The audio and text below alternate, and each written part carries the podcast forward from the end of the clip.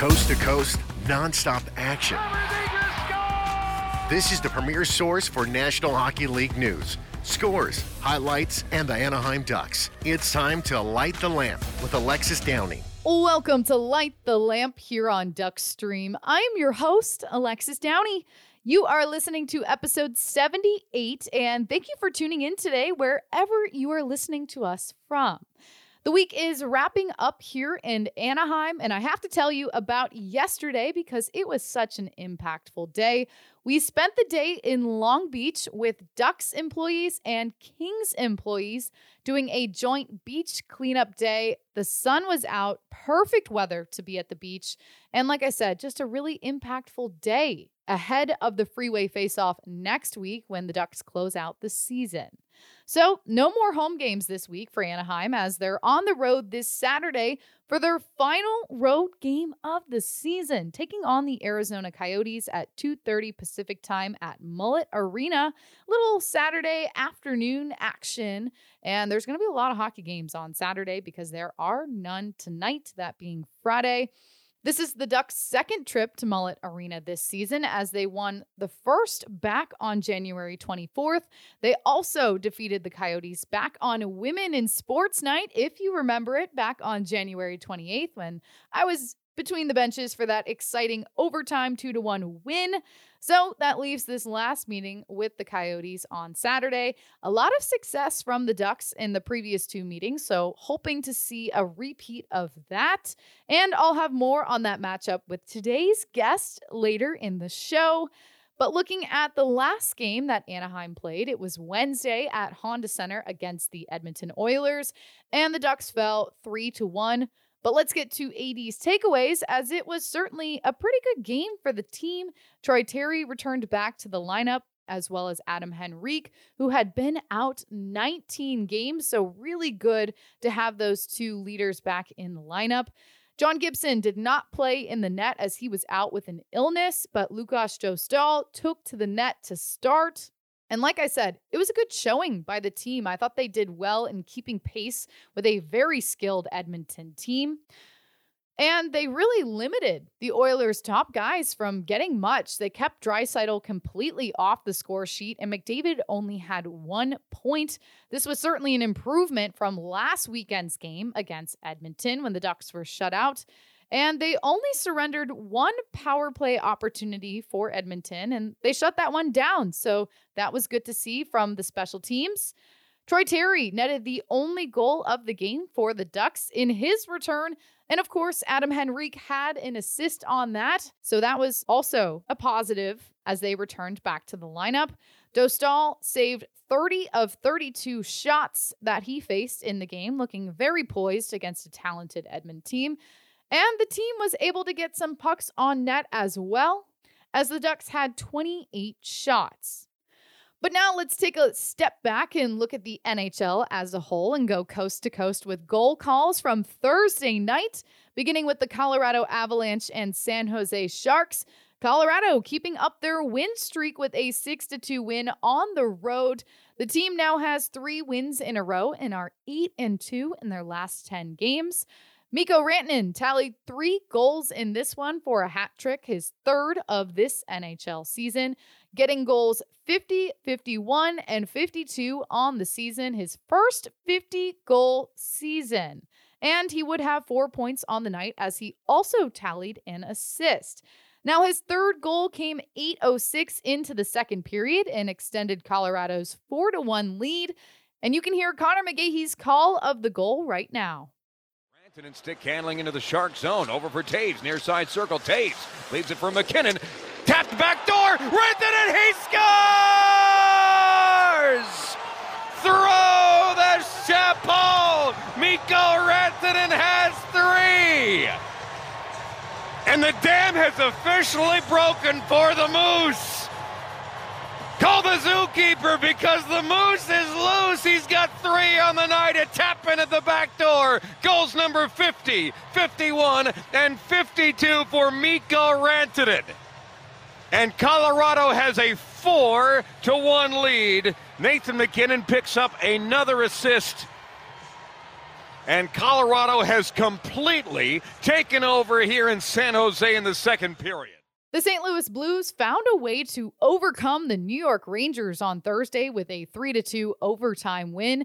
And St. Louis got ahead twice in the game, but the Rangers had answers for each of their goals. Vladimir Tarasenko had a goal for his first game against his former team in St. Louis, and that came in the third period. And it was Blues Kasperi Kapanen who was with Brayden Schenn to net the overtime winner at 116 into the extra period of play.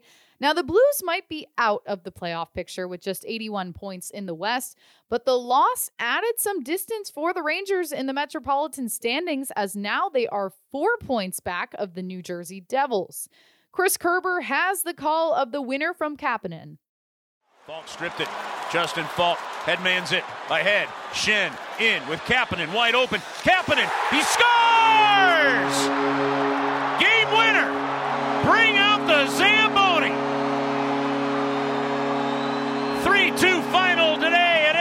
Center. The Blues over the New York Rangers. Kasperi Kapanen, the overtime game winner. And it was a historic night for the Seattle Kraken, who are just in their second season in the NHL, as they clinched their very first ever spot in the Stanley Cup playoffs with their win on Thursday night, 4 2, over the Arizona Coyotes. Seattle had three unanswered goals through some of the second period before Arizona was able to get their first of the game. Now, 337 into the third period, Seattle's Matty Beniers extended the Kraken's lead on a breakaway off a pass from Jordan Eberle.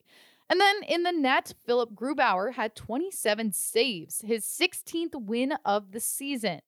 And if you look back to last year, for Seattle's first year, the team only had 27 wins in their first year in the league. So now having 44 this year, pretty good improvement from year one to year two.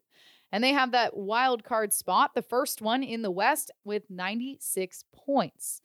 Listen to the exciting goal from Everett Fitzhugh of the Seattle Kraken Audio Network. By McCann, now Eberle out to Beniers, down the slot, scores!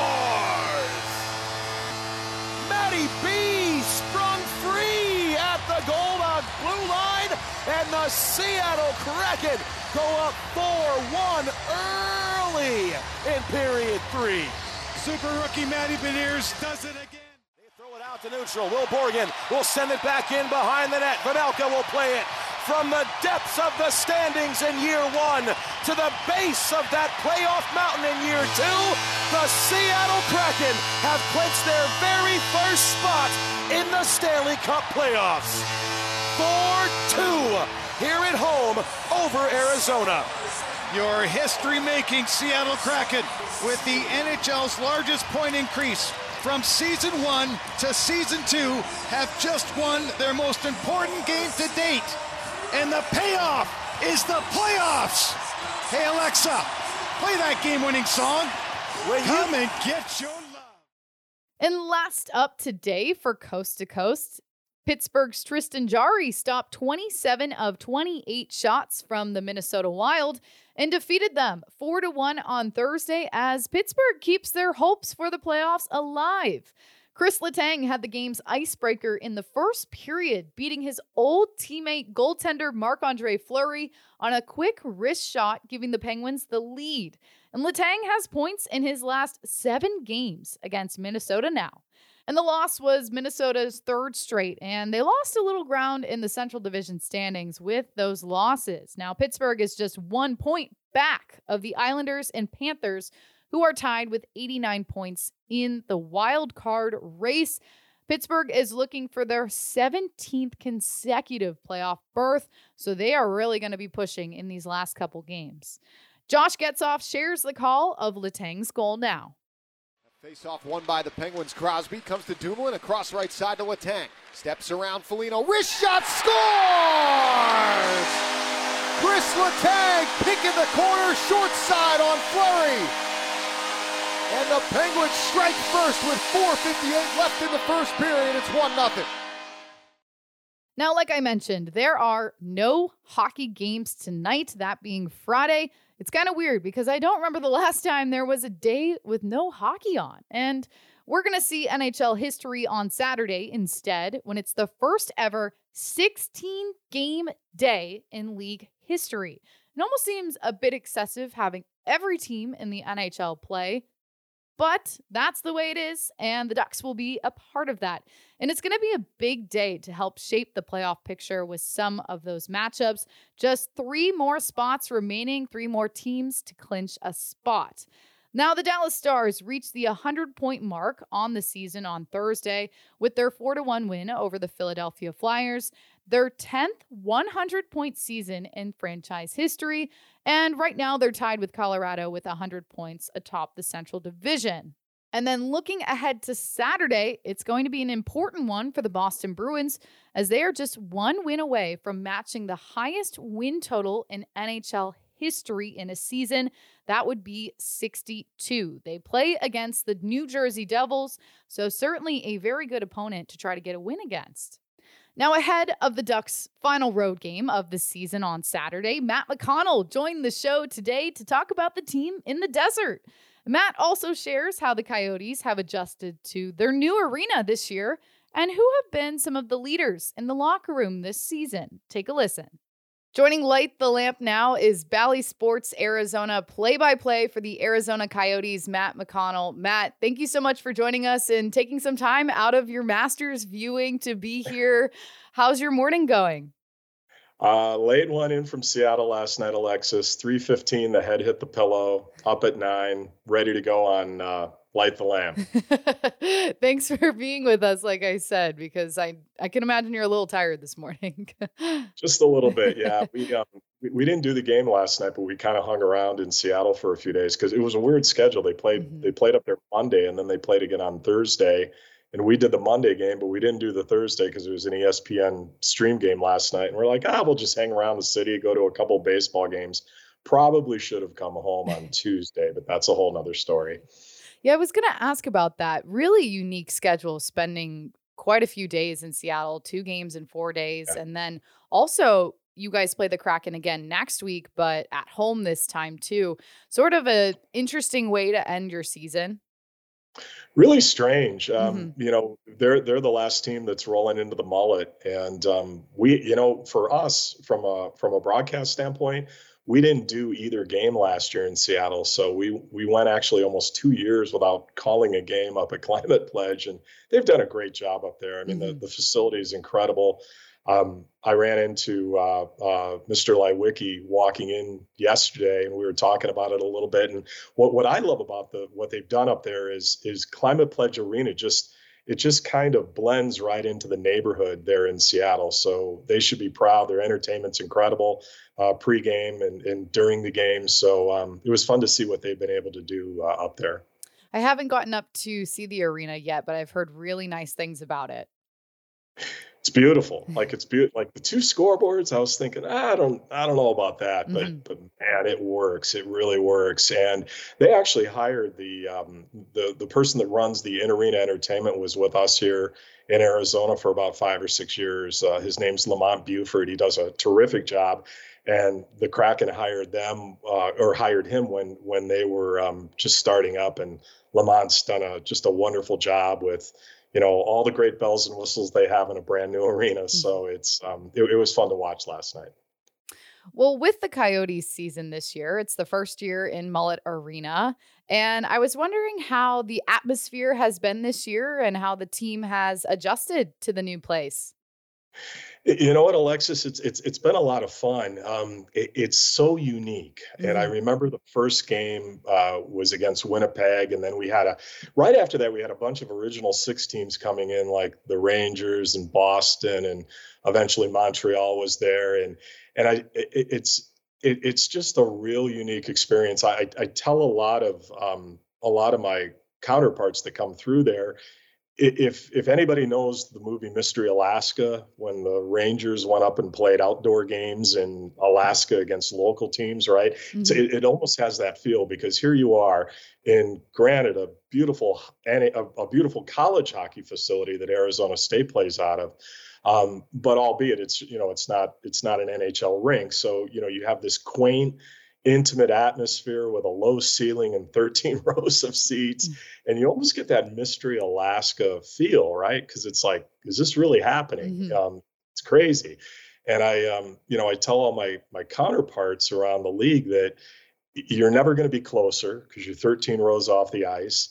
And it's almost, um, it, it, I, I, think it's almost uh, uh, been a, a, kind of a break in the in the routine for mm-hmm. teams coming right? To broadcasters and players and everything else. The ice is phenomenal. They say it's the best ice in the NHL, but just the overall experience and the intimacy and the fact that the fans are right on top of you, it's um, it, it's been really good and it's been a good transitional vehicle for hopefully what's down the road.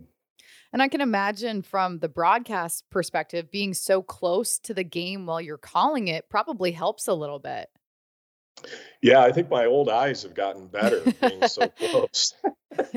uh, yeah, and, and, it's it's amazing too because when you're down that low, when you're calling a game, the speed is incredible. Now I know that when we were in Anaheim, you were between the benches for our game. Yep uh, with, uh, with with with with Ducks Radio, and I would imagine that you felt the same thing. You know, mm-hmm. it's just so fast. Yep. Um, now, if you're calling a game in Edmonton where you're halfway to Red Deer, or you're calling a game in Pittsburgh where you're halfway to Buffalo or Erie, um, it's it's a lot different. But it's it, it's just been a lot of fun, and it's it's been a it's been kind of a nice diversion too. Well, looking at where the Coyotes are with their season right now, they're on a little bit of a skid, but overall, what has your perspective been of the growth of the group this year? Yeah, they're they're coming down the stretch, Alexis, not the way that I don't you know any of us wanted them to to to come down the stretch. They've lost, I believe it's eight in a row, either eight or nine in a row going into the game against uh, Anaheim. Uh, they made a lot of strides. They they had a they've had two extended multiple point streaks. In fact, prior to this losing streak, they had they had nine straight with a point. So um, you know we've seen we've seen the emergence of Barrett Hayton, who's been really good on a line with Clayton Keller and Nick Schmaltz. We've seen the emergence of Matias Maccelli, who's uh, played a lot this year with Jack McBain, a kid from Boston College, and Lawson Crouse, who's been around the league and uh, has a chance to get to 30 goals here, you know, in the last few games. Probably not, but but still has an opportunity. So there are pieces there. On the back end, there's there's been some additions with Juuso Valimaki. Um, we, we got him from Calgary he has i think elevated his game and he's given he's been given an opportunity to play right he, mm-hmm. he didn't he didn't play very much when he was up with Daryl Sutter in Calgary. JJ Moser, another young defenseman that that the team's pretty high on. So so there are pieces, right? There mm-hmm. there just there just aren't enough pieces right now. Um, and some of the pieces that are in the pipeline are doing pretty well. Uh, Logan Cooley uh, has an opportunity to win the Hobey Baker this weekend. Uh, his Minnesota Golden Gophers have had a great season. Mm-hmm. Uh, he's playing on a line with in college with a kid by the name of Matthew Knies, who's a Detroit or a, a Toronto prospect, but a kid from Scottsdale. So it just kind of shows what um, you know the development of, of, of hockey players in the desert has become over the last uh, several years. But there are definitely pieces, and and I think I think between the pipes there are there's an opportunity as well. Karel Vejmelka has been pretty good most of the year.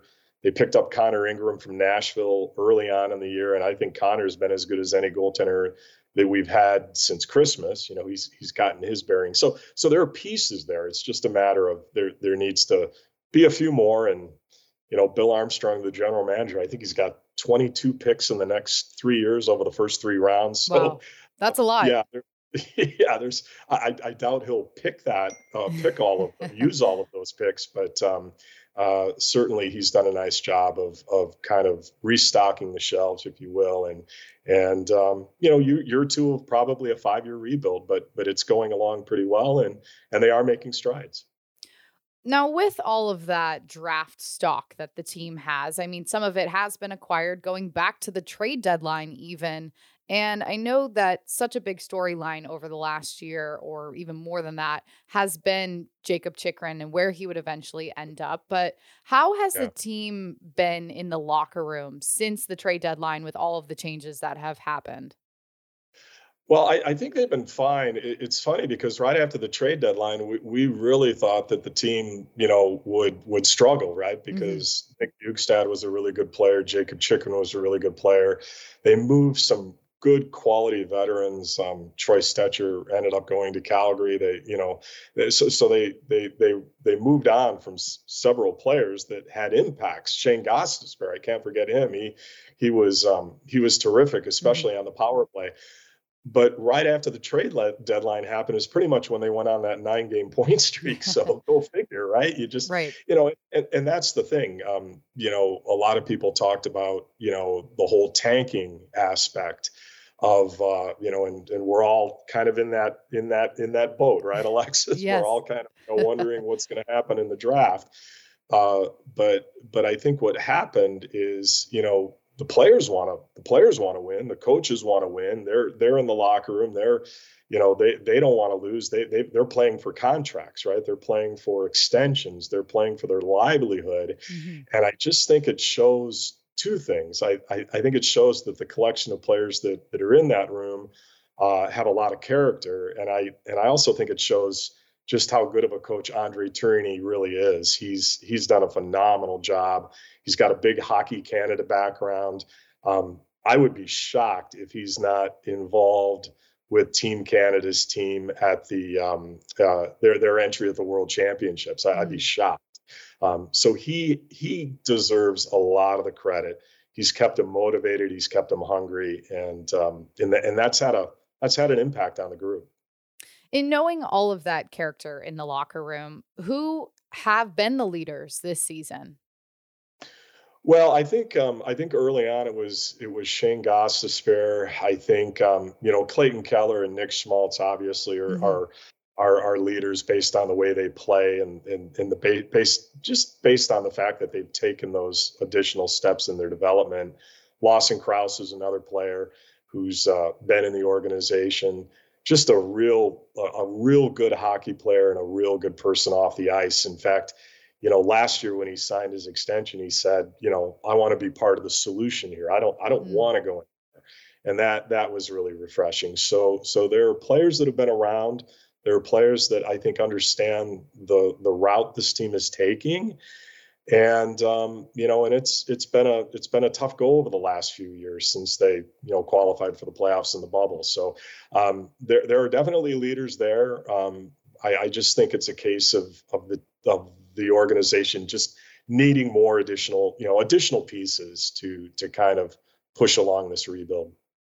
The last meeting between the Ducks and Coyotes was back in January in Anaheim, and certainly a lot transpired in that game. We already mentioned it a little bit as I was between the benches, but what are you going to be looking for in this meeting on Saturday between the two teams?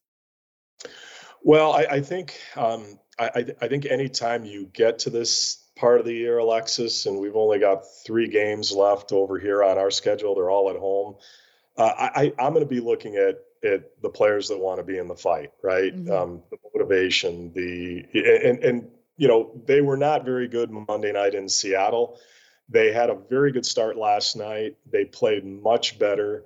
They were much more engaged. Uh, they they ended up losing four two Thursday night, but they you know they they they were well represented and and they had good stretches. So I'm going to keep an eye on that. I'm going to see you know just kind of see how what their mindset is and and and and I'm you know look everybody's always watching right? You know mm-hmm. the coaches are always evaluating the general manager sitting up in the box is always evaluating and I'm sure it's the same for the Ducks you know who you know who's who's going to put forth the effort who's going to try to lead the group. And so I think it might you know it in in, in its own own way it might you know set up for a pretty spirited game and lastly, before I let you go, for those that don't know, Matt is also a Michigan State Spartan like myself. So I have to ask you, go white. I have to ask you what your thoughts were on the way March Madness played out for our Spartans. I personally thought they did a little better than I even expected them to in my bracket. Yeah, my um my bracket was shredded, I think, uh, at tip off on Thursday, the first day. Mm-hmm. Yeah, my, my expectations were were pretty much no expectations. Mm-hmm. I think the Cavalry, you know this, Alexis, the Cavalry comes in the fall. They get a lot of uh, players coming in with that great recruiting class, and um, and uh, we'll be. I, I think we're going to be okay. I, um, you know, maybe I'm a little more worried about more worried about football right now than I am basketball. yeah, it's, it's it's like this. It's up mm-hmm. and down. Um, and, and, just real quick, um, you know, my roots are in Anaheim. First radio broadcaster mm-hmm. in Anaheim. Loved it out there. Um, don't know how many people are still around from the 93 94 season and, and, and so on and so forth. But uh, it was a great time and it's uh, it's really cool being on your show. It's th- this is awesome. This is full circle for me. Thank you so much. And I'm really happy to have you because you've certainly been a part of my journey to get here as well too. Oh, I appreciate that, Alexis, and uh, keep uh, keep doing great stuff. Thanks so much for joining us. And now it's time for my final quack for this episode, where I share my last thoughts before the end of the show. I said it already. I'm here to remind you one more time Ducks versus Coyotes, Saturday afternoon at 2:30, the final road game of the year. You can listen to it right here on Duckstream. Steve Carroll, Dan Wood, and Josh Brewster. Pre-game show beginning at 2 p.m. Thank you for listening to Light the Lamp. I am Alexis Downie. Come back again next week for more hockey talk on Duckstream as the Ducks finish out the rest of their season. This is an Anaheim Ducks original production on Duckstream.